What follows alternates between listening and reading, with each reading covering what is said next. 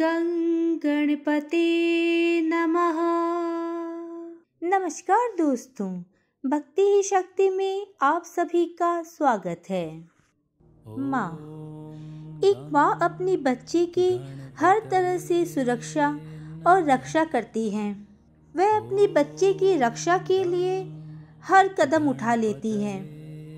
माँ के लिए उसके बच्चे से बढ़कर इस दुनिया में कोई भी नहीं है, कुछ भी नहीं है।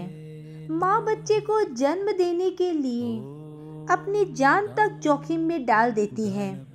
हर माँ यही चाहती है कि उसकी होने वाली संतान स्वस्थ रहे, भाग्यशाली रहे। उसकी संतान के जीवन में कभी कोई भी परेशानी ना आए। अब हम बात करेंगे एक ऐसे मंत्र के बारे में, जिसे गर्भवती महिला हर रोज इस मंत्र का जाप करे। इससे उसकी होने वाली संतान बहुत हेल्दी होगी और उस पर पॉजिटिव असर पड़ेगा।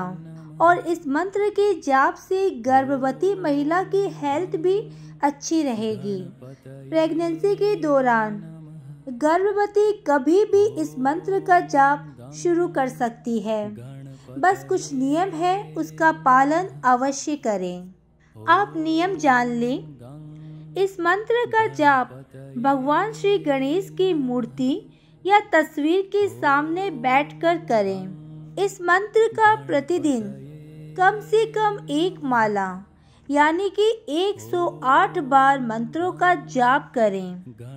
मंत्र जाप करने के बाद भगवान श्री गणेश को मोदक या लड्डू का भोग लगाएँ, या फिर अपनी श्रद्धा से आप कोई भी भोग लगा सकते हैं। इसके बाद महिला, थोड़ा सा प्रसाद स्वयं भी ले और बाकी प्रसाद परिवार के सभी सदस्यों को बांट दें। अगर संभव हो तो इससे अधिक जाप भी कर सकते हैं।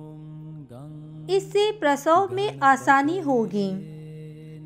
इस मंत्र का जाप एकांत स्थान पर करें, क्योंकि इससे एकाग्रता बनी रहती है।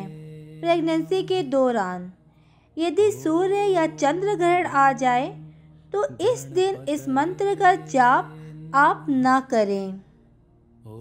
ये कुछ नियम मैंने आपको बताएँ, उसका पालन करें। अब मैं आपको श्री गणेश जी का मंत्र बता रही हूँ, जो बहुत ही पावरफुल है, बहुत खास मंत्र है। तो आप मंत्र सुने। रक्ष रक्ष गणाध्यक्ष, रक्ष त्रिलोक के नायक, भक्त नाव्यम, कर्ता त्राता भव, भवान वात। जब तक आपका प्रसव नहीं हो जाता तब तक इस मंत्र का आप जाप करते रहे। संतान बहुत किस्मत वाली और बहुत ही स्वस्थ पैदा होगी और आपका स्वास्थ्य भी बहुत अच्छा रहेगा। अगर आपने मुझे अब तक सब्सक्राइब नहीं किया है तो सब्सक्राइब ज़रूर करें। कमेंट और लाइक करना ना भूलें। इसी कामना के साथ कि आप हमेशा खुश रहें, स्वस्थ रहें। नमस्कार।